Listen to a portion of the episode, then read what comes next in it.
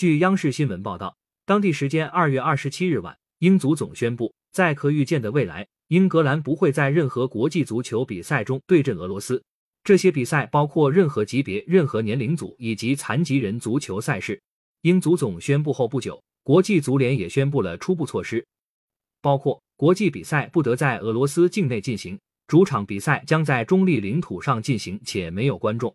代表俄罗斯的会员协会应以俄罗斯足球协会 （RFU） 而非俄罗斯的名义参加任何比赛。俄罗斯足球协会 （RFU） 参加的比赛不得使用俄罗斯国旗或国歌。感谢收听羊城晚报广东头条。